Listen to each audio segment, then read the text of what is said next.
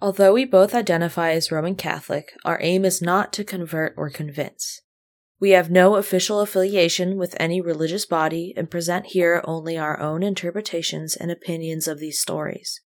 We understand and expect that some listeners may not have spiritual belief in certain aspects of these events, but we hope you find value in them as historical narratives which are inextricably tied to the times, places, cultures, and spiritual beliefs of the people who lived and retold them.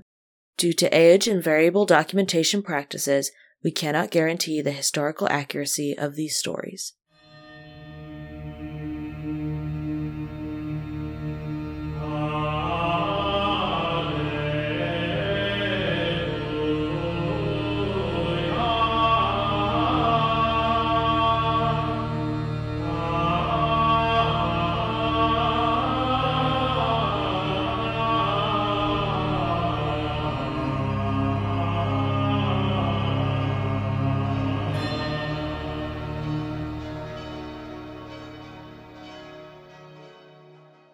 Hi, and welcome to A Martyr and a Monk. That's Victoria. And that's Christina. Uh, today we are going to almost return to my standby of doing some obscure medieval English saint. Woo! Uh, but not quite. Uh, so today we're going to talk about Joseph of Arimathea. Wait. Why? Yes. I will tell you why you think, why he sounds familiar in a bit. You will find out. Uh, okay. I, I know exactly why. It's uh, giving me um, Monty Python vibes, but I don't know why. I can't place why. Of course, Joseph of Arimathea. Yes, we will, we will, I will tell you why in a bit. Okay. Okay, so Joseph of Arimathea, uh, he is probably a real person. Unlike most of our stories. Um, okay, good. The thing that people mostly know about him good, good. these days is that he was the person who took Jesus down from the cross. Um, which is like the main thing oh. that he's famous for. Okay. And the main thing I think most people really know about him today. Uh, so he's very old-timey, obviously, if he was yeah. alive when Jesus died. Uh, so, of course, we don't know exactly when he was born, right. but, you know, if you assume he was an adult when Jesus died, mm-hmm. he's presumably born around or just yeah. before the year zero, you know, just like Jesus and all the apostles. You know, he's a, presumably a middle-aged kind of guy. Uh, don't know much about where he was born. You know, he was in Jerusalem when Jesus died, and people didn't used to travel, so he presumably is from that area. Uh, he is called Joseph of Arimathea because the records say that he is from a town called Arimathea. Uh, but unfortunately, Arimathea is one of these towns that only appears in the Bible. Ah, yes. Uh, so but, they're not totally sure where it was. There must be so many of those. Yeah, I think there are. Um, the There are, like, other sort of side references to Arimathea from, like, outside the Bible, other historical records, uh-huh. but they don't all agree, so they're not, they yeah. just, like, don't know. Uh, the general consensus seems to be that it was in Judea, probably pretty close to Jerusalem, like, not okay. too far away. Uh, there's one record from a Roman historian named Eusebius, hmm. maybe, Eusebius, uh, which was written around the year three hundred, Um, and another record by a French theologian called Petrus Comestor in the eleven hundreds. And they both say that Arimathea was like the local or Jewish name for a Roman town called Ramathaim Zophim. Okay. Uh, and that town is about ten kilometers or six miles north of Jerusalem, so like a suburb. Not, so not too far. Um, pretty close. Okay. Yeah. A Byzantine map from the sixth century has a town called Arimathea marked on it. Huh. Um, which is about forty-five kilometers or twenty-eight miles northwest of Jerusalem. Okay. So again, like not too far. You know, same general direction, sort of suburby okay. area. Uh, that town is now uh, now it's called uh, Bani Zeid al-Gharbia. Okay. So it's not called Arimathea anymore. Um, and then in the Middle Ages, the European Crusaders, for some reason, thought that Arimathea was in a town called Ramla, Uh, which is also about forty-five kilometers or twenty-eight miles sort of west-northwest of Jerusalem. So all yeah. the records are like sort of north half of Jerusalem somewhere. Up there within somewhere. Like a walking distance, you Ish. know, a day's walking distance, so not too far away. Yeah. Uh, okay. So, you know, he was in Jerusalem. He's probably from that general area. Okay. Uh, obviously don't know anything about his family or his birthday or his parents or his yes. childhood or anything. Right. You jump from birth to Jesus. To Jesus. Uh, as you do. That's uh, it. So he appears in all four Gospels. Okay. The Gospels are the only place he appears in the Bible, so he doesn't um, crop up again in Acts or anything. Okay. He's just kind of like a one-off mention in each of the four Gospels. Okay.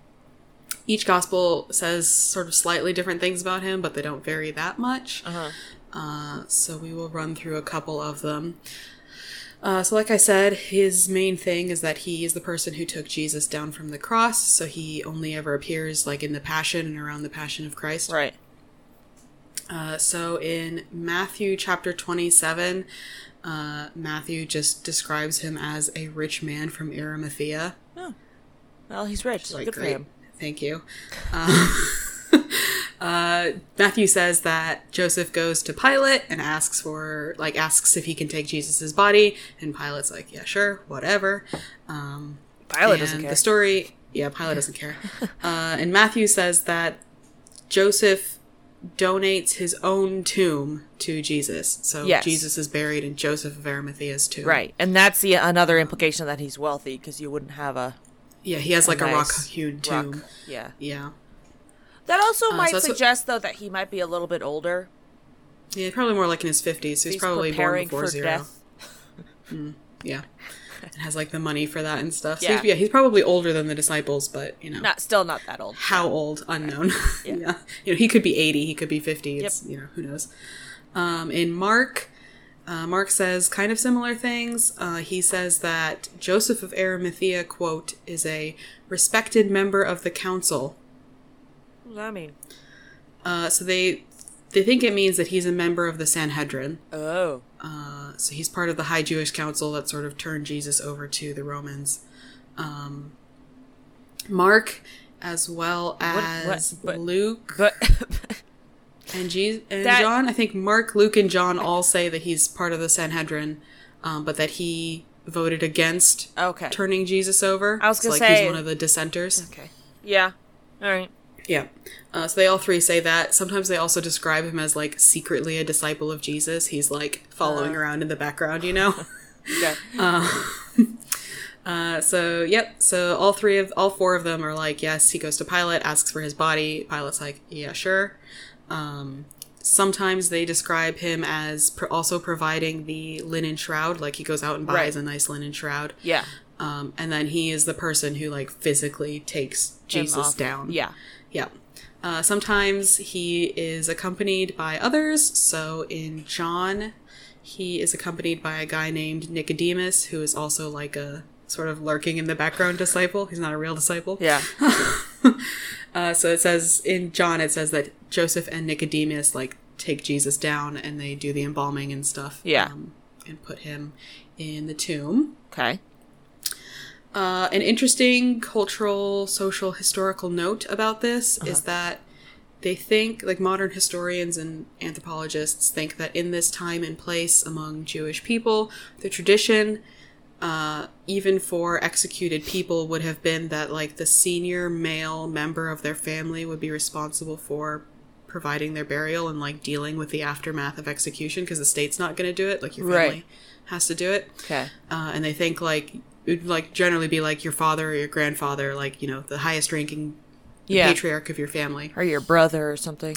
Yes. And I guess historians think that possibly Joseph, as in Joseph's Jesus's dad, mm-hmm. is already dead by the time Jesus died. Yeah. Which is why he's never mentioned as, like, yeah. being around. Because Mary's mentioned as being there. Yeah. Because Mary says she's there, but they never mention Joseph, which yeah. makes people... Uh, Dad Joseph, which makes yeah. people think that he had already died. And so... sometimes some people kind of think that maybe Joseph of Arimathea taking on this role is a suggestion that he is some kind of relative of, of Joseph dad Jesus mm. oh yeah either of Joseph or oh, yeah. Mary right so just somehow a, a, like a senior male relative of Jesus who would like takes like step in because Jesus's dad is no longer available right. Makes um, sense, which is interesting. Mm-hmm. Huh. Okay. Um, I also, I was reading about this. Well, that would, something... so hang on. That would also make sense from a, because Mary was there. Like, why would Mary mm-hmm. let a random person Some that rando. she doesn't trust take her son down, down yeah yeah and take him somewhere, and you know, like, unless mm-hmm. you knew him already, because he's part yeah. of her, either her family or Joseph's family, you know. Mm-hmm. Yeah, so there's no like direct evidence that he is related to them, but right. like social historically it like makes sense yeah. that he could be uh, maybe distantly, but like right. somehow yeah. related, you know. It also makes sense yeah because like if Mary hadn't been there, yeah nobody's there to stop them, you know. Mm-hmm. But Mary was there, so like why yeah yeah, yeah. okay, like why wouldn't a disciple or someone else do it right. you know, somebody more closely. Um, so that's just an interesting social historical note. Okay.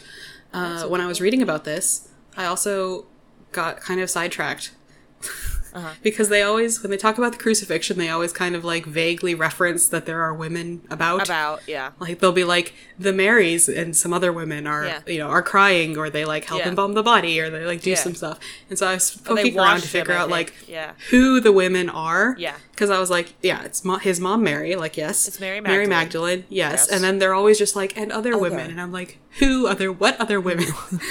So I did some research. Um, and apparently, in different Gospels and parts of the Bible and stuff, they are referenced with more and less detail. Uh-huh. So sometimes they describe better who the female entourage is. Right. And I guess it, it could, might include Mary's sister, so oh. like the Virgin Mary's sister, so Jesus's aunt. Yeah. Uh, apparently also some of the apostles' moms and wives. That's what I was are, thinking, like, yeah. Because they about. probably were um, married, so. Yeah, because they had to come along. So not yeah. just their wives, but also some of their moms, they think, which is interesting. That is interesting. Uh, possibly their sons are, like, responsible for them. Like, if yeah. dad has died, you're responsible mm-hmm. for your widowed mom, maybe. Yeah. Um, but that's interesting, you know? Yeah. It's like, who are all these people? It's like a big a big entourage yeah. of women who you a never hear people. about. Yeah. Yep. Uh, but, yep, that's, uh, that's the women. Uh, the only other real, like, it's not even really a hard reference to Joseph of Arimathea in the Bible, but, like, a soft reference yeah. to Joseph of Arimathea. Um, An illusion. Some, yes. Some Christian scholars and historians uh, think that Joseph of Arimathea's actions at the crucifixion fulfill one of the Old Testament prophecies. Ooh. Uh, and the prophecy comes from Isaiah chapter fifty-three, verse nine. Uh-huh. Uh, quote, "And they made his grave with the wicked, and with a rich man in his death, although he had done no violence, and there was no deceit in his mouth." Unquote. Oh. Uh, so what that means is yeah. he is Jesus. Yeah. And it means that he, you know, he gets crucified even though he didn't right. do anything wrong. Yeah. Um, and they had traditions about, like, where you were and were not allowed to bury criminals uh-huh. in this time period, because they felt like if you put them with the rest of your deceased relatives and like the normal family plot, that it was kind of dishonoring the other yeah, people, people to be buried with a criminal. Yeah, um, which is part of the reason that like an empty tomb is yeah. like a reasonable, like, why isn't he in Mary's family plot? You know, because yeah. he's like, you know, not supposed to be doing. Uh, yeah. And some people think that the rich he's ba- being buried with a rich man is a reference to like, this is a rich man's tomb, is like donated yeah. for Jesus, yeah. which is. It's not nothing, but it's not great. Yeah. Because also, like, the guys who wrote Matthew, Mark, Luke, and John, they would have known that prophecy. Yes, they would have heard this so already. So they could have called him a rich man. Although, the fact that he has a whole ass tomb does imply that, that he, he is wealthy. At least, like, middle yeah. class, yeah. There is, and if like, he's actually uh, part of the Sanhedrin, he must be, yeah. like, high rank high-ish. and well off. Yeah. Like... You know. There is a physical thing that indicates wealth here, which is the yeah, tomb. yes, yeah, yep. Yeah. Uh, right. So that's that's it, really. Yeah. Like that is the sort of factual Great. part of Joseph of Arimathea. Great. Uh, and you know, obviously, this could all be legend too. There's no way to yes. prove that this is true, but like, there's no reason to think it's not true. Yes. Particularly, you know, Jesus bumped into other rando people. It did happen. Yes, thought for sure. You know. So yes. another reason he wouldn't, they wouldn't have put Jesus in like Mary's family tomb or even Joseph is because they're not from there. Yeah, they aren't. But like, why wouldn't you? They're not from that far away either. That's like, true. Take his body home and take him home. You know. Yeah. yeah. Um. So yeah, that's where his real Bible-y references stop. Right. Uh, and everything else from there go is legend, cult, crazy. Expansion, Great. Middle Ages, crazy people like Love everyone it. else. yeah. yeah. Uh, so he doesn't appear in the rest of the Bible, but he does appear in some of the Apocrypha, okay. which is, as we have talked about, good and bad. You know, uh-huh. it doesn't necessarily mean that it's not true, uh-huh. but it also doesn't mean that it is true. So uh-huh. you just got to take it with a grain of salt. Yep. Uh, so one of them is that he He appears just like of, with varying levels of detail in different parts of the um, Acts of Pilate, hmm. which is sometimes also called the Cycle of Pilate or the Pilate Cycle. Okay. Uh, and this is not a single like unified document. It's a name for just like a class of writings that were either written about Pilate or possibly by Pilate. Okay. About the things he did and thought around the crucifixion of Jesus. Interesting. Um, okay. So letters he wrote to various people, conversations he had, like what he was feeling about this. Huh. It's just like what, what was going on from Pilate's point of view. That's um, cool. And it's just, there's a, you know, there's a big chunk of documents that are all supposedly by or about Pilate. Right. Um, which get grouped into this yeah. cycle of Pilate. So those ones, I get, like, because if they're actual letters, do, so we aren't sure that they're by Pilate. Yeah. It's just yeah. like anything else that, yeah. like, the first reference usually crops up too late, which doesn't mean that it's not by Pilate, but yeah. it also okay. doesn't mean that it is by Pilate. Yeah, okay. Um, so the Acts of Pilate, like I said, it's a, a big group. It's not a single thing. Uh, so the Joseph of Arimathea appears in a couple documents that are part of the Acts of Pilate. So one of the things he appears in is called the Gospel of Nicodemus, which is generally like part of the Acts of Pilate. Okay. Uh, the Gospel of Nicodemus was supposedly written by Nicodemus, which is the guy who maybe helped Joseph take Jesus down from the cross. Mm-hmm. Um, Nicodemus is just described as like an associate of Jesus with like no further information. It's just some lawyer. Guy that Jesus knew. Yeah. Okay. Uh, so Nicodemus appears in the Gospel of John, but otherwise is not really mentioned in anything canonical. Okay. Uh, some of the non-canonical dist- stuff describes him as a Pharisee and also a member of the Sanhedrin. So, like, this is how he knows Joseph of Arimathea, because they're both on the Sanhedrin. So, right. Like, you know, sure. That tracks. Yep. Uh, so in this Gospel of Nicodemus, um... they give a little bit more information about uh, Joseph of Arimathea.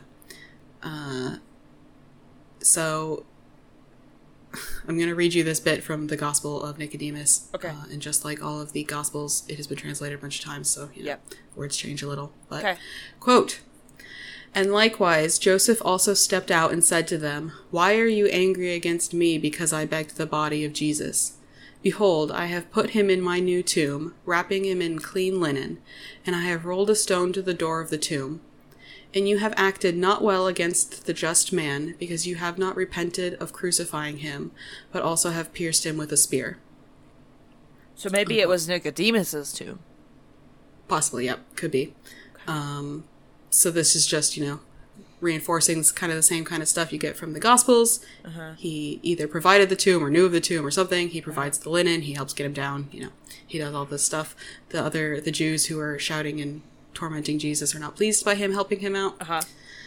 Uh, this Gospel of Nicodemus also goes on to say later that Joseph of Arimathea is one of the people who like formally testifies in front of the chief priests that Jesus had Uh, ascended from the like risen from the dead and ascended into oh. heaven. Yeah. So he goes from sort of lurking in the background while Jesus is alive to kind of a more formal apostle's apostle.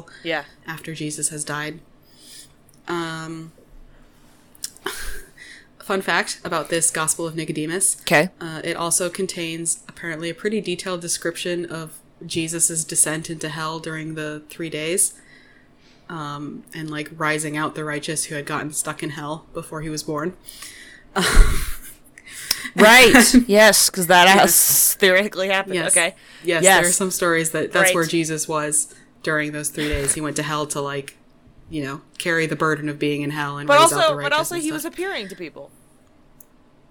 Yes. Well, he's a busy man. Just. Just bopping back and forth. Yes, exactly. I think sometimes they also say he was in purgatory rather than hell. Yeah, because it's um, not... It, yeah, those people got stuck in purgatory because there was yes. no saving. Because, yeah, yeah, they yeah. couldn't have gone to heaven before him. But this, right. the Gospel of Nicodemus specifically puts so him so. in hell rather oh. than a, um, purgatory. But that might be just because purgatory is like a later concept, and they haven't gotten that far yet. Okay. Yep.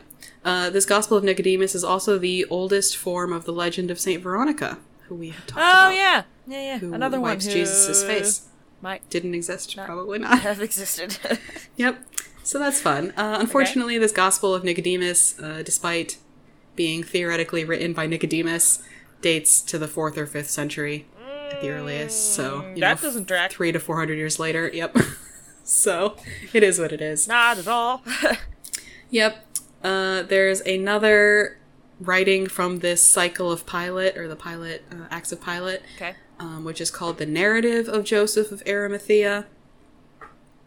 Uh, you know, it is, again, it provides, it provides a little more information about Joseph of Arimathea. Apparently this narrative is un- quite unpopular and always has been because... Oh. Uh, I guess it's really anti-Semitic and, like, really goes hard on blaming the Jews for killing Jesus, and it's just, like, you know, not great. Yeah. Uh, so it's not one of the... This narrative is not one of the more popular things, but it does give a little more information about Joseph of Arimathea. Uh-huh. Uh, and so in this story, it says that he requests Jesus' body, and they agree to give it to him, but then... The Jewish community are, you know, they're angry at Jesus, so they're angry at people trying to help Jesus. Uh-huh. And so when he goes to try to take Jesus' body down, they arrest him and put him in jail. Okay. Uh, and then while he is in jail, they say that he is, you know, they're not giving him food or water, but he has the Holy Grail with him. And it is, like, s- sustaining him. Like, it's it's sprouting water and food and stuff okay. for him, which is fun. Sorry, I did not expect uh, the Holy Grail to make an appearance today. Yeah, well, there you go. That's the fun fact. Oh, um, we love the Middle Ages.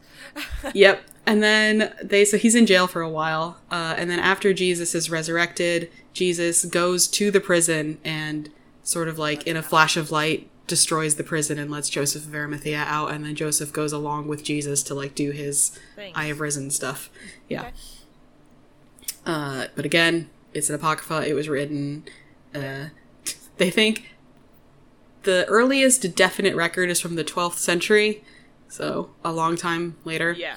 Um, but some historians think it could be as early as the fifth century, but still way too late. Well, I, I have good. I have always wondered, like, with so much, like, everybody was riled up enough to kill someone. Mm-hmm. And after he's dead, like, just all of that just stops, which doesn't make a whole lot of sense to me. Well, I don't think that it does stop. I think you just don't hear that much about it because I think the... We talked about this a little when we were talking about Peter, about how they all get, like... All the apostles get picked off, like, one by right. one yeah. over the next, you yeah. know, thirty years. And I think some of them get picked off and pretty like, much immediately. Quickly, yeah. yeah, like, not, you know, real yeah. real fast. And but, then I think even the ones who don't get picked off, they kind of are in hiding. Yeah, yeah, yeah, yeah. Kind yeah. of forever. I just always thought it was odd that they, like, that they let him... take the body and stuff and that like like immediately after think, there isn't more about them having a lot. I mean they are still in hiding, like that's where that whole so I think the thing about him them letting him have his body is that they reuse the crosses. Oh yeah, that's like they need to get rid of it. They're like yeah. you need to clean this off, like get rid of the body yeah. we need it for the next the and next if you thing. Don't we're just gonna um, throw it in a pit with everybody and we're just else. Gonna dump it somewhere yeah. so like if you care about this person like Take come it. Now because we're gonna get rid of it yeah, yeah. Um, which is also how when we talked about Peter, about how if you just left him there, the Romans would cut their feet off and oh yeah, um, to get right, to get rid of the body faster, which obviously your family would not do, right? Like your family right. would put in the time to pull the nail out. yeah. Um, okay. Okay, this makes more sense. Uh, yeah. Yep. Uh, so Joseph of Arimathea also appears briefly in the Acts of Peter, which is the same one that you get the crazy Simon Magus stories where he's flying around. Right. Um, the Acts of Peter. Ah. They also mention Joseph of Arimathea, but they don't really say anything new. They just say that he was a, an associate of Pilate, some guy who knows Pilate, which is not very helpful. All right. uh, he appears kind of vaguely in reference um, by various writings by early Christian historians. Again, it's often just like a vague sideways reference to like he was rich or he was in the Sanhedrin yeah. or like, you know, some no new information really. He was there. Um, mm-hmm. Uh, and the other sort of old-timey reference to him that gives actually some new information is by a guy named ooh, John Chrysostom. Chrysostom. Something like that. Okay. Uh, he was the Patriarch of Constantinople around the year four hundred. Um, and in the Gospel of Luke, chapter ten, there is a reference to God sort of like selecting seventy or seventy-two new apostles, like apostles' apostles, okay. to go out and spread the word Again. You know, after Jesus' death, yeah. you know, which is how you get people like Paul and Mark and these apostles' apostles that we talked about last right. time. Yeah. They're, uh, you know, traditionally part of this group of seventy who get selected by God to go help the original twelve do stuff. Gotcha. Um, and so in the, around the year four hundred, this John Chrysostom guy says that Joseph of Arimathea is one of the seventy apostles appointed by God after Jesus died. Okay. That Just tracks. Like, sure. Sure. That's fine. Yep. You're the guy to take him off the cross. Seems kind of mm-hmm. like an obvious choice.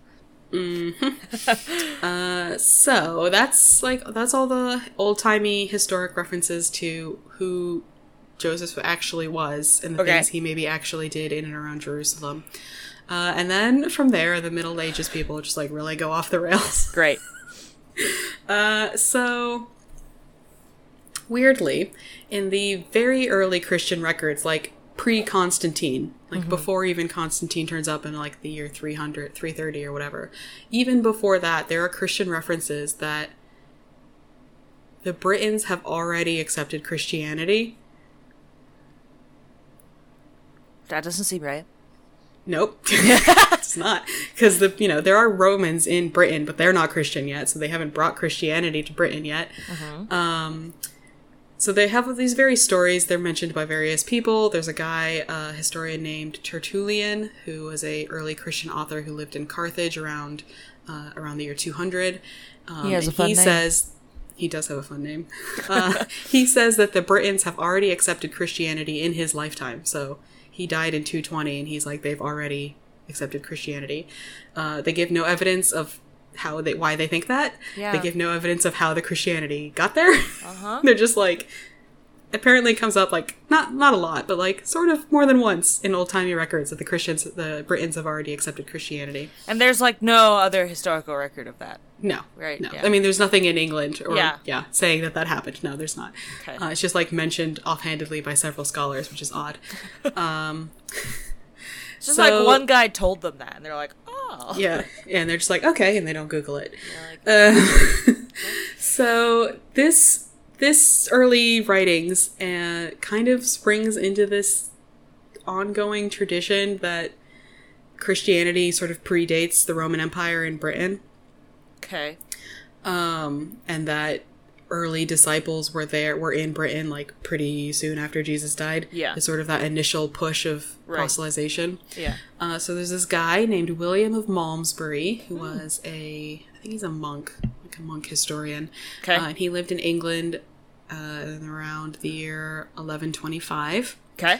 And he is talking about, like, the history of the church in England and stuff. And he references some story that he knows that says, quote, "No other hands than those of the disciples of Christ erected the church at Glastonbury." So at Glastonbury, is which is a town in southwest England, yeah, there's a fucking massive abbey and a cathedral, and it's like one of these very ancient. Yeah. It's like um, Canterbury. It's like a very ancient, very old Christian church. Yeah. Okay. Um, so you know they have a fucking massive abbey and a giant cathedral. Yeah. Um, they also have a music festival, which is what they're famous for now, but. Mm. That's not what we're talking about. We're talking about the cathedral. So it's like it's like one of the big, like if you want to see an ancient Middle Ages cathedral, yeah, Glastonbury is one of them. Okay. So it is like it is one of the older churches in England. Like that's but it's all not fine. Old it's enough. A big deal. It's not old enough to have been erected by the disciples of Christ. No, no, definitely not. Um, but this is clearly like a thing that people think in the Middle Ages for some reason. Okay. Uh, with no with no real evidence. Is it old um, enough even for the guy who wrote about it? Yes. Okay. So in eleven twenty-five, there definitely was a okay. cathedral and an abbey and stuff there. Um, but it, yeah, but that's still a thousand years too late, you know? Yeah, it is. Yeah, yeah, yeah. It's too late.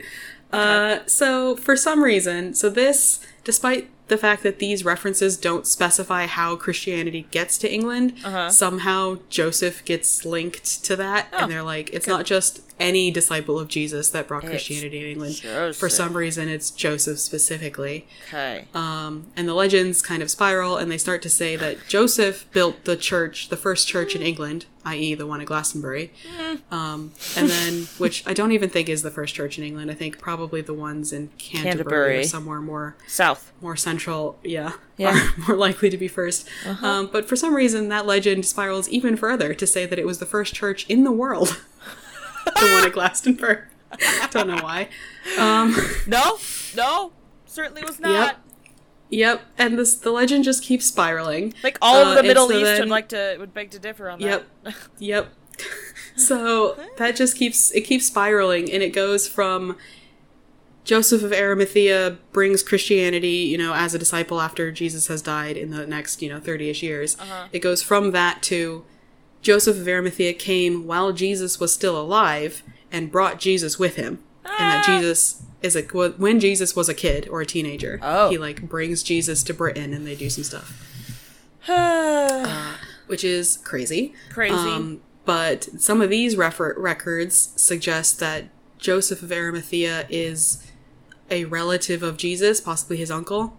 Okay, which does Which track. kind of goes back to the, like, yes. socio-historical, like, right. yes, this person might have actually been a relative, because why else would he be in charge of the burial? Right. It's one of those uh, things where it's, like, it's culturally obvious, so they don't write it down. Yeah. Uh, so some of these stories suggest, sometimes they say that he's Jesus's uncle, as in, like, Mary or Joseph's brother. Right. Um, or but Mary's. I think more often, I think more often they think it's Mary's uncle, okay. so Jesus's great-uncle. Which would track for him common. being older. Preparing yeah. for death. And like the patriarch. Yeah. yeah. He's like a grandfather level person. Right. Uh, to Jesus. Uh, so in these stories where they say that a child or teenage Jesus come to England, um, they always stick to like southwest England. Okay. Which is what Glastonbury is. Okay. Uh, and they say that they, you know, he, Jesus and Joseph of Arimathea like traipse around and do various things. And one of the things they say that they do is that they visit Saint Michael's Mount, which okay. you and me have been to. Ah. Yeah. um, it's a island off the coast of Penzance in Cornwall where they have built a, there's like a medieval castle there, like a stately home. And it's just like Mont Saint-Michel. And where's that? France, I think. Isn't there a Saint Albans in Cornwall? Uh, where the, it's, yeah, it's separated by tidal flats. So some parts of the day you can walk across the uh, tidal flats to get there. And some parts of the day when the tide is up, you need a boat. Boat. But, yep, so there's this legend that he, child child slash teenage Jesus, was with Joseph of Arimathea in that part of Britain, southwest Britain, which okay. is silly. Um, but that that legend of Jesus having been in England pros- probably as a child mm-hmm. uh, is still actually pretty well known in England. And I don't think people here really believe it. They just, yeah. like, know, know of it's it. like a cultural legend. Okay. Um, like a... you know, a fun yeah. thing that they like to think about. Yeah. Um, and it actually gets becomes really famous and like really takes hold and gets widespread um, in all of England because the poet William Blake writes a poem about it in oh. the year eighteen oh eight. Yeah. The poem is the called... Poem? It, I have part of it, yeah. Okay. Uh, so the poem is called And Did Those Feet in Ancient Time... It's a terrible name for a poem. uh, but the poem itself is, like, kind of famous, but most English people today know it because the poem gets put to music and is now considered a hymn. Oh, gotcha. Uh, the hymn is called Jerusalem. I'm going to read you the first, uh, first verse. Okay. So, quote, And did those feet in ancient time walk upon England's mountain green? And was the holy Lamb of God on England's pastures pleasant seen? And did the countenance divine shine forth upon our clouded hills? And was Jerusalem built here among these dark satanic mills? Unquote. I love that he references that it's cloudy. Yep. Yes. Uh, and I love that it's posed as a question. And the answer to all of those questions is no. Yep. Do you want to know a fun personal fact about this hymn? Sure. Uh, so when I got married last year, uh-huh. my husband is British, and he got to pick a hymn for our Catholic mass wedding. This is the yep, this is the hymn he picked. This is the hymn we walked out of our wedding to, because it's like a really famous. Like they sing it at soccer games and like the Olympics, yeah. and it's just like the hymn for England. Okay. It's really famous. Uh, if you if you look it up on YouTube, you've probably heard, heard the tune it, at yeah. least, even if you don't know the, the words. words. Yeah. Yeah. So when William Blake wrote this in eighteen oh eight, like, clearly there's already a tradition that Jesus yeah. was in England at some point. Yeah. Um, and then this this hymn, like, really blows it up. Right. Um, and spreads it to the whole country. So most English people nowadays would have this, like, sort of vague idea that there's a tradition that somebody Jesus thought was in England. Yeah. Yep. uh... So this story of Joseph of Arimathea being in England, and specifically in or around Glastonbury, you know, it just, it gets bigger and bigger. These continues. Days, since there's, like, no real reason why they think this, there's, like, no yeah. explanation for how this happened. There's no uh, evidence today, in any way. yeah, there's no evidence. There's no, like, specific thing that they can point to and be like, they got the idea from this. This, yeah. Uh, so a lot of scholars today think that the monks at Glastonbury just entirely made it up to draw pilgrims and money and stuff. Sounds about right. Which is funny. Yeah. Uh, yep. Or, like, did they, like, did somebody have a vision and then they misinterpreted the vision? I mean, you would, I mean, there must be a reason, right? Like, but if they, if there was something like that, you'd think somebody would know that some guy had a yeah. vision. And, yeah. like, even though that's not really evidence, at least it's an explanation, explanation for where this came from. They don't really seem to have an explanation for why Joseph of Arimathea just, yeah. specifically also, was here. Yeah, I also would not put it past them for it to just be, like, recruitment tactic. Yep. yep. Yeah, I think that's most likely. Yeah. Uh, one of the Cornish folk tales that sort of still perpetuates is that not only did Joseph come to Britain with baby Jesus, not baby Jesus, but, like, little kid Jesus. Child Jesus. Um, and that while he was there, he taught the Britons how to mine tin, because, like, tin mining is one of the main, like, economic exports of Cornwall and, like, did Southwest England. Did Jesus teach them that, or did Jesus? No, Joseph of Arimathea okay. did. Um, because I know they like they kind of think that Joseph oh, of Arimathea was a tin merchant for some reason. Um, I mean, he could have been a merchant. Like, because he was probably I mean, wealthy. Sure. I don't know if they have tin in the Levant, though. Yeah, no, no idea. I mean, but maybe yeah. he was a different kind of miner? Well, it's not just that they he taught them how to mine, but there's some, like, um, clarification stuff you need to do to tin to make it usable that he also taught them how to do, which is specific to tin. But I just think that's very funny, because tin is, like, the classic, like, industry of Southwest England. Ah. And so this, like, we learned it from Joseph of Arimathea, which is very funny. Also, Jesus was just there. And also Jesus was just bouncing about. Yeah, like, little baby Jesus. As, like, a ten-year-old or something. yeah, he's hitching, a, he's following around his uncle Joseph uh-huh. who's learning about tin mines, uh, which is funny. That's hilarious. Uh, so one of these stories is that not only does he come to England um, and set up the church at Glastonbury, but some of the stories say that he brings some stuff with him. Uh, and the main thing... One of the things I think he people think that he brought with him was some vials of Jesus's blood and sweat. Don't know why he would bring that. Exactly. Why would he think to bring that? Yeah, I don't know. Um, but that's one of the things that they're like, wait, yes, this is what. But also, if Jesus is with him. yeah. So yeah. So some of the stories say that he came when Jesus was a kid. Okay. And, um, some and then some of the stories are say that he was one of the post-death After. extra seventy apostles right. who's like sent out. To, okay. You know, to that stuff. Would be really awkward if you were like with Jesus, the child, and giving like, away his child and, and sweat, his blood Jesus and sweat. Is like, "What are you doing?" yeah, because he's a ten-year-old and doesn't understand, which is why we yeah. have no stories about him as a ten-year-old because yep. awkward. Ten-year-olds are dumb. Yeah. Yep. yep. Uh, yeah. So this story, you know, it's bad enough that they, for some reason, think that Joseph of Arimathea founded the church at Glastonbury. Um, But then in the sort of late twelfth to early thirteenth century, a French poet makes the whole thing worse. ah, so there's this the guy French. named, yep, there's this guy named Robert de Boron. He's a French poet. Okay. Uh, probably around the year uh, twelve hundred, he writes this poem called okay. Joseph d'Arimathea. So Joseph okay. of Arimathea in French. Makes sense. Uh, and they don't, I guess they don't have the full text of this poem anymore. Like, a lot oh, of it's been lost. It's okay. um, but they have, like, little chunks and bits of it. All right. Uh, but in the bits they have, for some reason, Joseph of Arimathea, uh, so he's at the crucifixion, right? Uh-huh. And they say that when he's at the crucifixion, he uses the Holy Grail to collect some of some drops of Jesus's blood. Okay. Like, dripping from him off the cross. Where does he, he carries... get the grail? I don't know. Exactly. Okay. Then, and then he carries the grail from the Levant to Avalon, or Avalon, oh. uh, which is a historic, semi-legendary name for the Glastonbury, Southwest England area. Okay. First of all, the whole problem yes. with the grail stuff is that almost certainly, because that meal was just in, like, some lady's upper room. Yep. It's just in some random house. Just somebody that one of the disciples knew, and when he says, go and prepare yeah, a table, it's like some like, disciple's aunt or something, yeah. They're like, I gotta find a room!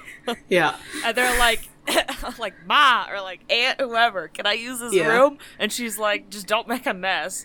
Don't break yeah. anything. And so certainly... And also, don't steal my cups. Don't steal my cups. Those cups were just, like, her cups. Like... Yeah. So, like, the Holy Grail... She probably just kept it and kept using it, because why would they take her cup? Yeah. The thing about the Holy Grail is that we now have a very strong understanding from, like, movies and T V and stuff that the Holy Grail is the cup from the Last Supper. Right. Uh, but that... Okay, first of all, that concept of that cup mattering at all is medieval. Um, like, it, nobody gave a shit about it when yeah. the time Jesus died. yeah. That's and also, lady's in cup. The, yeah, it's not always, it's actually not, in the oldest records, it's not always the cup they drank from at the Last Supper. Sometimes it's just a cup, like a random cup that was used to collect drops of his blood from the crucifixion. Yeah. So more like this story of yeah. Joseph of Arimathea has a random cup, and it becomes the Holy Grail because he uses it to collect the blood. You know, that actually um, makes a lot more sense. I believe that one more. It does. That lady would not have let you take her cups. No. Uh, so in this poem by Robert de Boron, he says that he uses this cup to collect Jesus' blood, and then for some reason he carries it to Avalon, which is southwest England. Don't right. know why. This well, guy's a poet, right? So he's just making this he's up. He's just making this up. But in theory, you know, if you did have that cup that you collected Jesus' blood in, you probably would keep it and take it probably, yeah. with you. You just carry so it around. So that... Yeah. Tracks. I think you probably it also kind of fits with like yeah that kind of fits with the stories of that Joseph brings vials of blood and sweat. Yeah, like they don't mean vials, they mean like he has a bowl, a Holy Grail bowl of blood and sweat, right? Like that well, kind he's of he's got like a clay like flask that's sealed because you can't yeah, just carry yeah. a bowl to, to yeah prison. uh so like I said, there's no reason why Robert de Boron would think that Joseph of Arimathea had a grail or brought it to Britain, um, but he writes it in his poem because he's a he's a poet, right? He's just telling stories. He's just making shit um, up, as writers do. Mm-hmm. So this legend continues to proliferate because, yep. uh, you know, the monks at Glastonbury have already completely made up a story about Joseph of Arimathea, so they really latch on to this. Yep. Um, so the story goes on to say that he brings the grail to the Glastonbury area and hides it. Specifically, they think he hid it in the well at Glastonbury, um, like in the abbey. And that well is now called the Chalice Well. You know, um, it's protected as like a historic site in England, and you can go visit it and stuff. It's sure. A well. Yeah. Yep. Um, sure. If you were a holy guy at a yep. church that theoretically either you and or Jesus built, uh-huh. why would you put it in the well? Why wouldn't it be, like, at the altar? I think there's, they're hiding it. I'm not sure why, who they're hiding it from. Right. But the, they not, specifically says he hides it in the well. Why would you do that? Rather than that they keep it in the well. Yeah, yes. I don't know. Because, like... I mean, unless, I mean, you know, there's pers- I mean, there's persecutions a lot, but... I could see I could see them moving it to the well later to hide it oh, yeah. from the, the Reformation, Reformation or the Romans or, like, sure. other things. But, but why would you need to there. hide it? Yeah, why yeah. would you need to hide it as soon as he arrives in the year fifty or whatever? You would just give sense. it to the monks. Yeah, and they would just put it somewhere nice. Yeah. yeah. I know. I know. uh, some of these legends, as a side note, say that it was Joseph's son rather than Joseph himself who does these things. Um, that makes more sense. Most, most often, most often it is just Joseph. So we're just going to skate right past it, that. If it is a relative, that would be a Joseph or uh, Jesus's cousin. Yep, something like that. Uh, Jesus's first cousin once removed or something. Mm-hmm. Yeah. Uh, so this Robert de Boron guy publishes this poem in around the year twelve hundred, uh, and then. John of Glastonbury, who's like a monk historian guy in Glastonbury, who's alive in the fourteenth century. He publishes a history of Glastonbury Cathedral and Glastonbury Abbey, where he treats this legend of Joseph bringing the Grail to Glastonbury as a fact and not as a legend. Like, he just re- includes it in his history of the church. Quote-unquote history. Yeah, so it's now part of history. Right. Um, so he he doesn't actually use the word grail in his story. He says vessels, plural. Grail. Grail! Vessels makes more sense. That had Jesus' blood and sweat in them. Um, and in this, uh, John of Glastonbury does a fun thing, which continues to proliferate the legends, uh-huh. that uh, Joseph of Arimathea is listed in the made-up pedigree for King Arthur. He's like a great-great-grandfather. So the great. implication that uh, either that he, theor- well, in that theory, uh, he goes there after Jesus' death and then has more children as an old man. Yeah, apparently.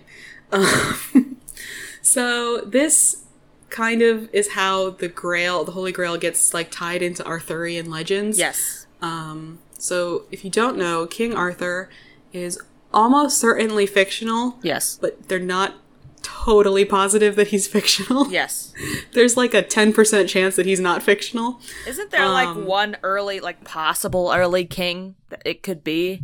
Yes, there are various, like, various scholars are like, maybe this person is King Arthur. Or, like, the or, inspiration like, for it. Yeah. Yes, or, like, King Arthur probably lived, but his records got wiped out by later conquering yeah. armies. Like, it's it's very dicey, so he's right. probably fictional.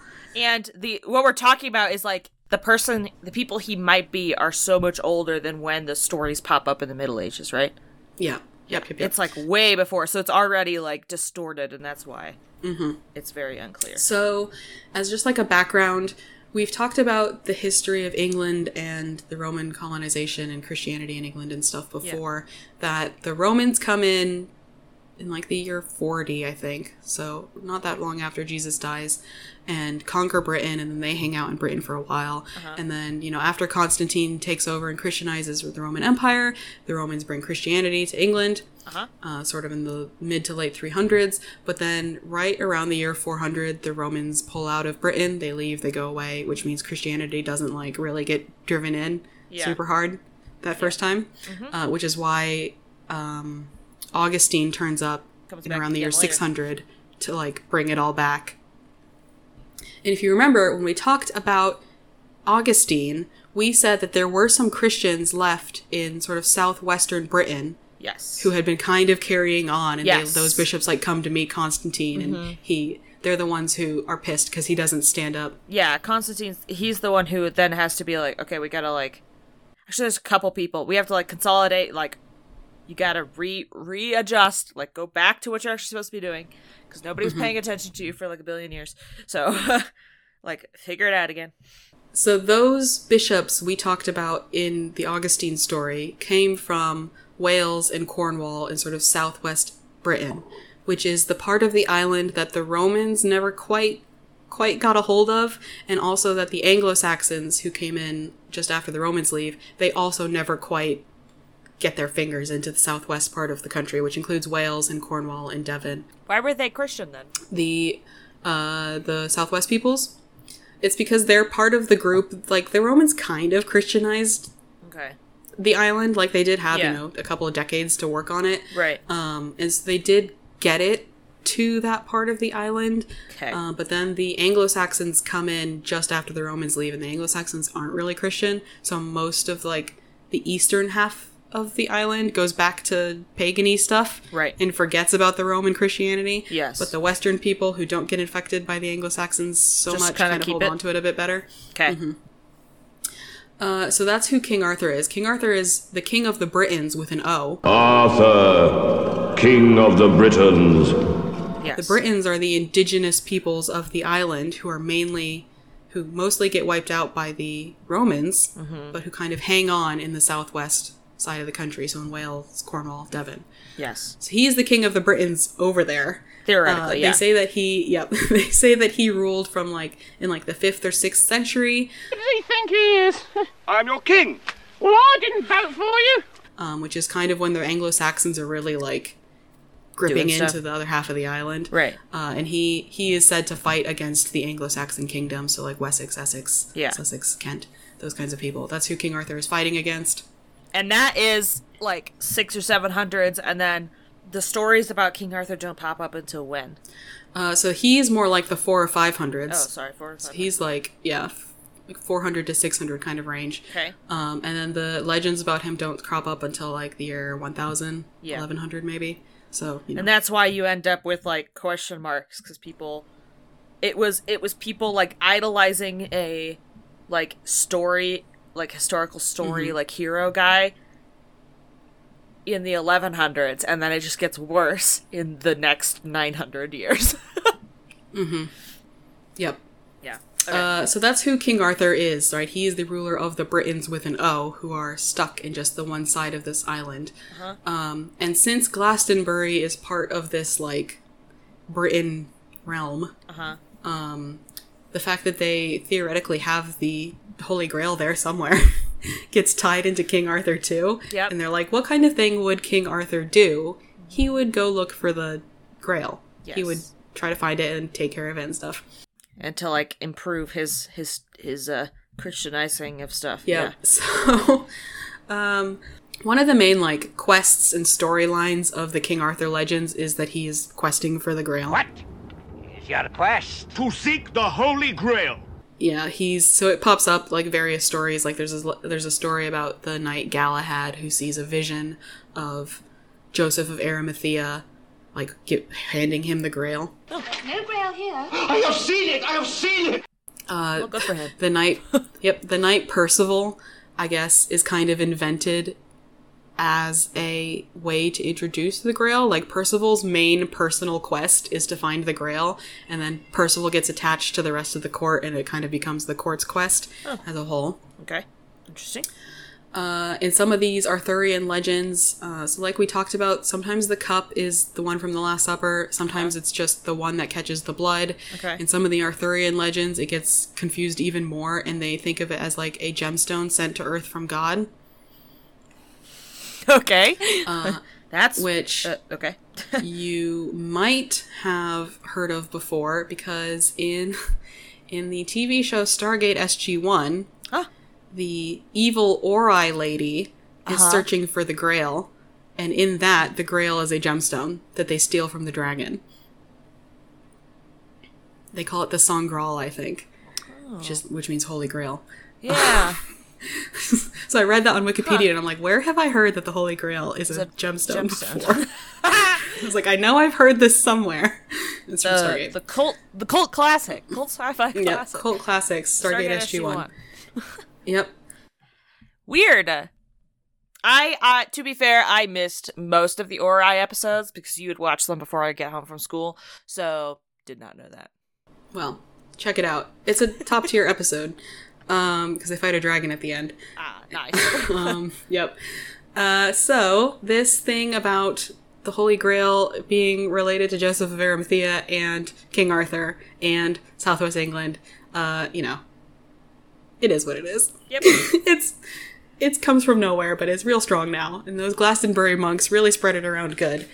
Um, so nowadays, if you are interested, okay, they have a cup that some people think is the Holy Grail.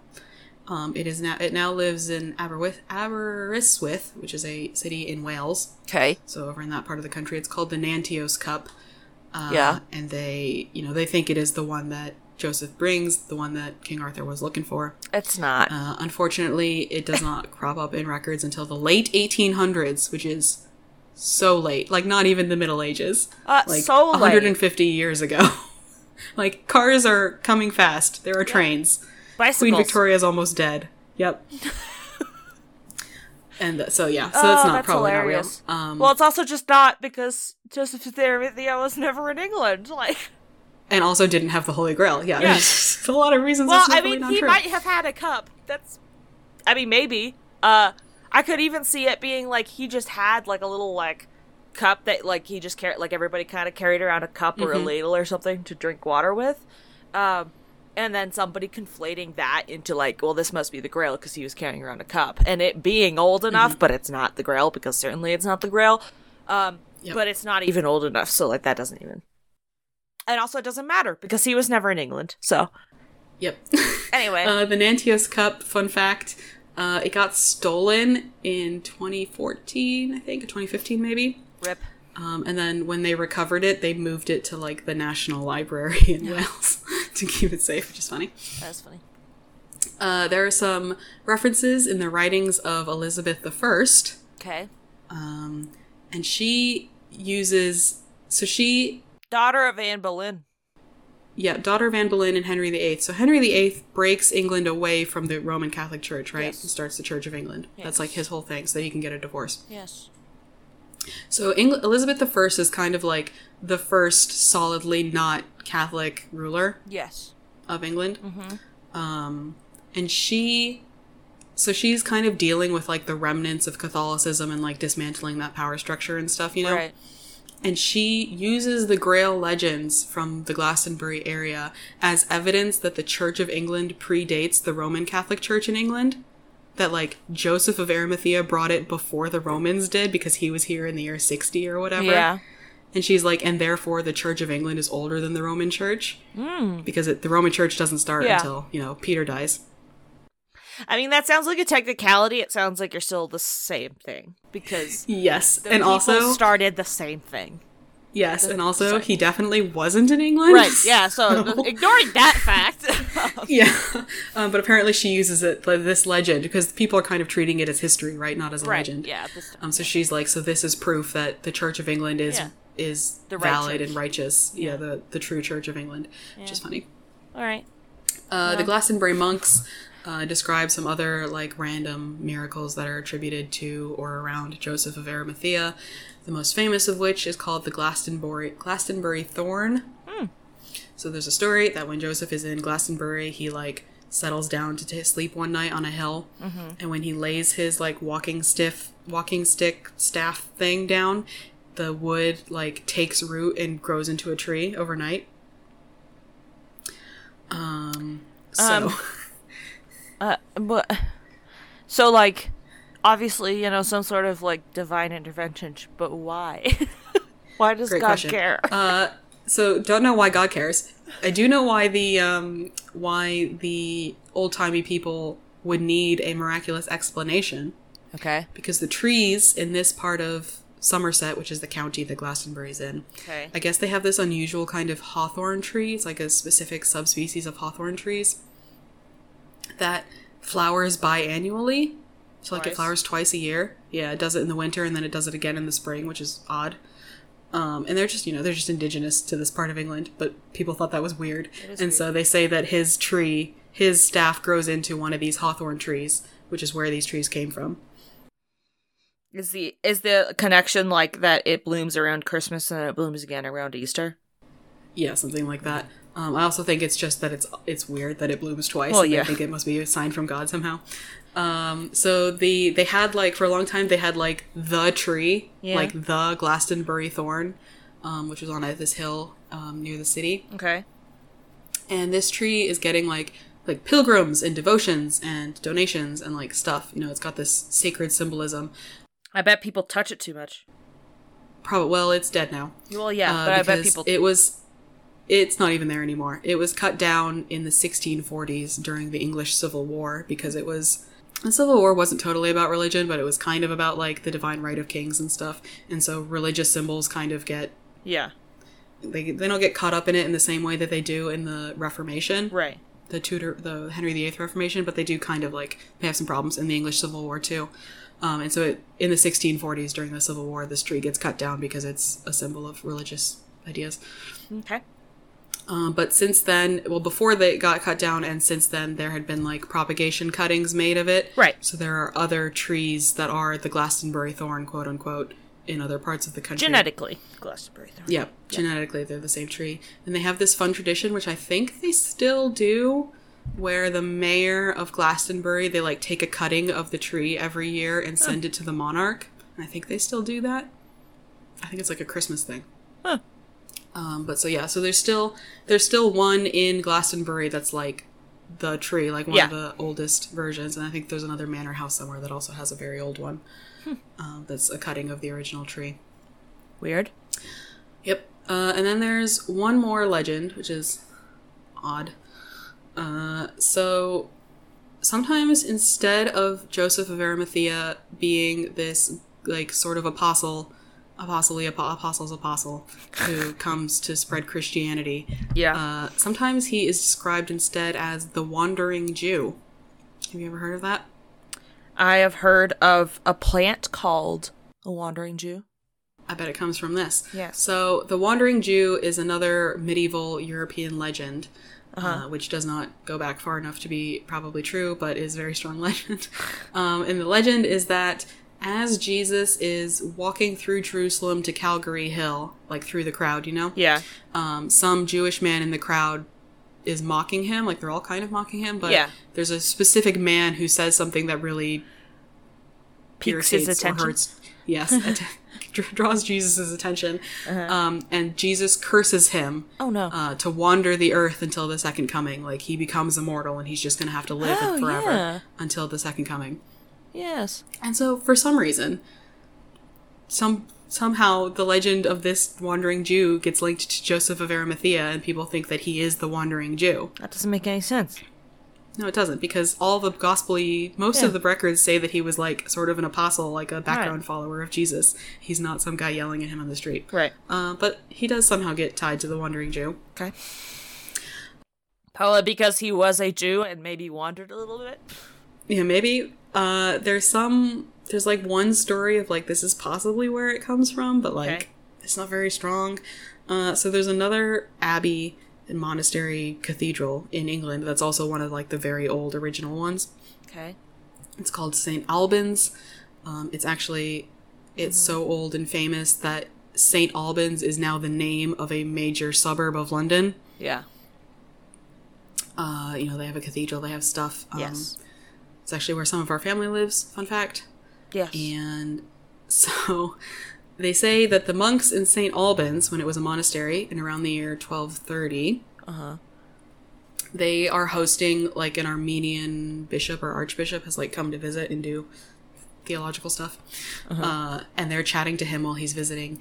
And he... They're asking him about Joseph of Arimathea, probably because the monks down the road in Glastonbury are making these crazy claims about Joseph of Arimathea being in Glastonbury. And the monks in Saint Albans are like... Why don't we get a cool yeah. cool thing? Why did he go to Glastonbury?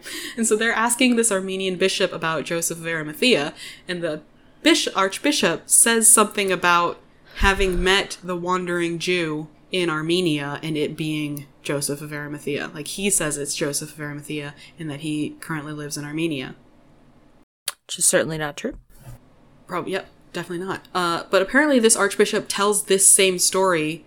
Like, he's kind of on a tour, right? Like, he, he goes lots of places as he's traveling around Europe. He doesn't just go to England and come back, because Armenia's hella far away. And I guess he tells the same story to some people in Italy on this trip. Okay. That he has, like, met the Wandering Jew. Or, like, and not necessarily that he has met him, but he, like, knows of him, knows where he lives. And that he is Joseph of Arimathea. So, like, maybe that's where this story comes from? I suppose. Like, sure, it's a strange thing for this person to make up at random. Mm-hmm. Uh, so that story kind of propagates around England. It doesn't, like, take hold in England the same way that the Holy Grail, Glastonbury, King Arthur right. stuff does. Um, but it is kind of, like, vaguely a thing. It's not as fun. Yeah. Uh, the Wandering Jew pops up kind of a lot, actually. Like, if you're interested, you can go look at the Wikipedia page, and it's just, like, lists and lists of books yeah. and movies and poems and, you know, sightings and stuff about the Wandering Jew. He's not always Joseph of Arimathea. Sometimes he's just somebody else. Yeah. Um, There's uh, the plant I was talking about. It's like a type of wandering that a lot of people have as, like, house plants. And it's got, you know, normal names that you know. I can look it up. But there, it's, it is also sometimes called. Yes. Well, uh, so that's that's the Wandering Jew. Apparently, sightings of the Wandering Jew have, like, popped up pretty regularly through history. Just various places. So they... I wouldn't say that they have, like, credible sources or, like, credible sightings of the Wandering Jew, because he's probably not real, right? So you can't have a credible sighting of somebody who's not real. Correct. But they have, like, more credible sightings of, like, he, you know, in, in fifteen thirty he was in this city, and uh-huh. fifteen eighty he was in this yeah. other, you know, like, they're, like, tracking him through history. Right. Um, and the last, like, sort of... Again, I don't want to say agreed upon because he's not real, Um, but like the last quote unquote agreed upon sighting was in eighteen sixty-eight in New Jersey. What? Which is fun. Well, he just wanders, right? Like, and once they discover a new continent, like, just wander over there. He has nothing else to do. Um, so weird. So yeah, that's the Wandering okay. Jew, who sometimes is Joseph of Arimathea, but mostly is not, not. Joseph of Arimathea. Okay, cool. Uh, so yeah, that's, that's the story of Joseph of Arimathea. Uh-huh. He's mostly, he's just a possible relative of Jesus who donated a tomb. Like, that's really what Joseph of Arimathea did. Right. That's yeah. kind of it. Like, that's the bit that's probably true, and yes, because he ended then, up in a tomb somehow, so somebody gave it yes. to him. Um, so it came from somewhere, yeah. Yeah. Uh, like, the women probably didn't take his body down. Probably not. Somebody else did it. Yeah. yeah. So that's the real part. And then all of the founding the church in England. Not at all true. Probably not true. Holy Grail thing. Probably not true. Not true. King Arthur stuff. Not true. Probably not true. um, the other thing he does, which is kind of fun because we've talked about, um, we mentioned briefly ages ago, uh, was that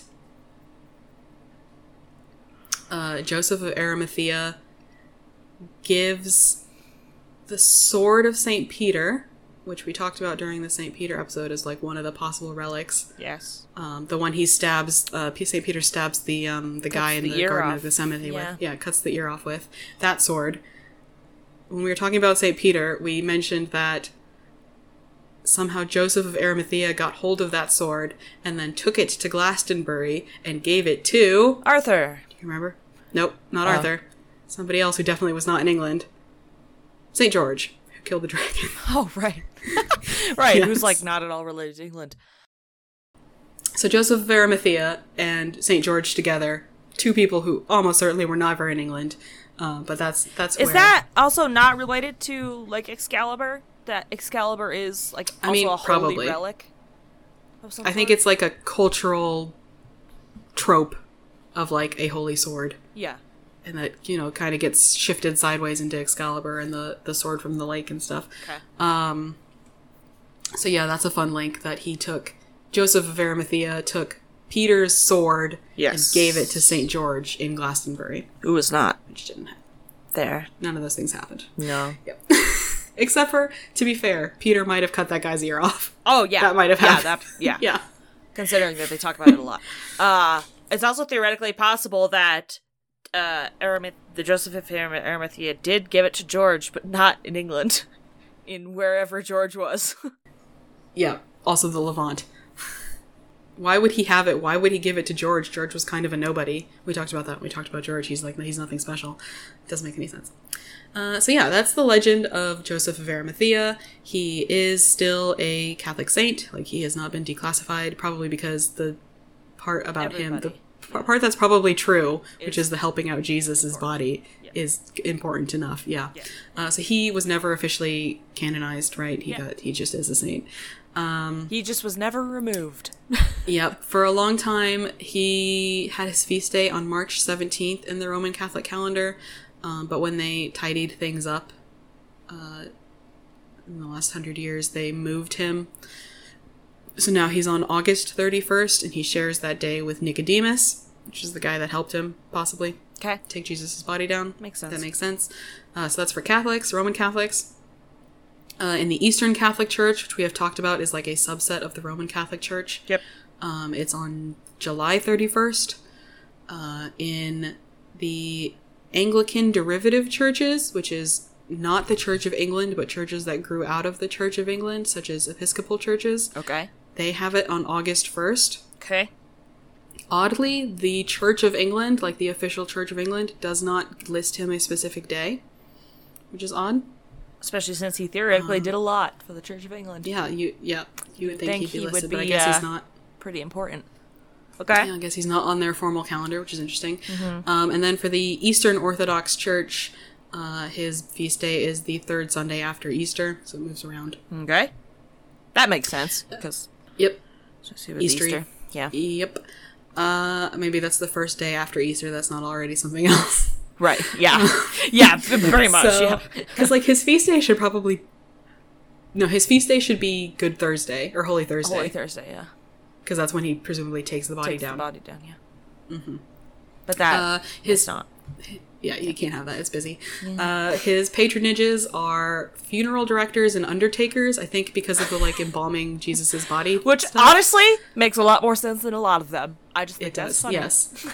Uh, yes, and he's also the patron of Glastonbury because everyone's confused. Doesn't make any sense. Yep.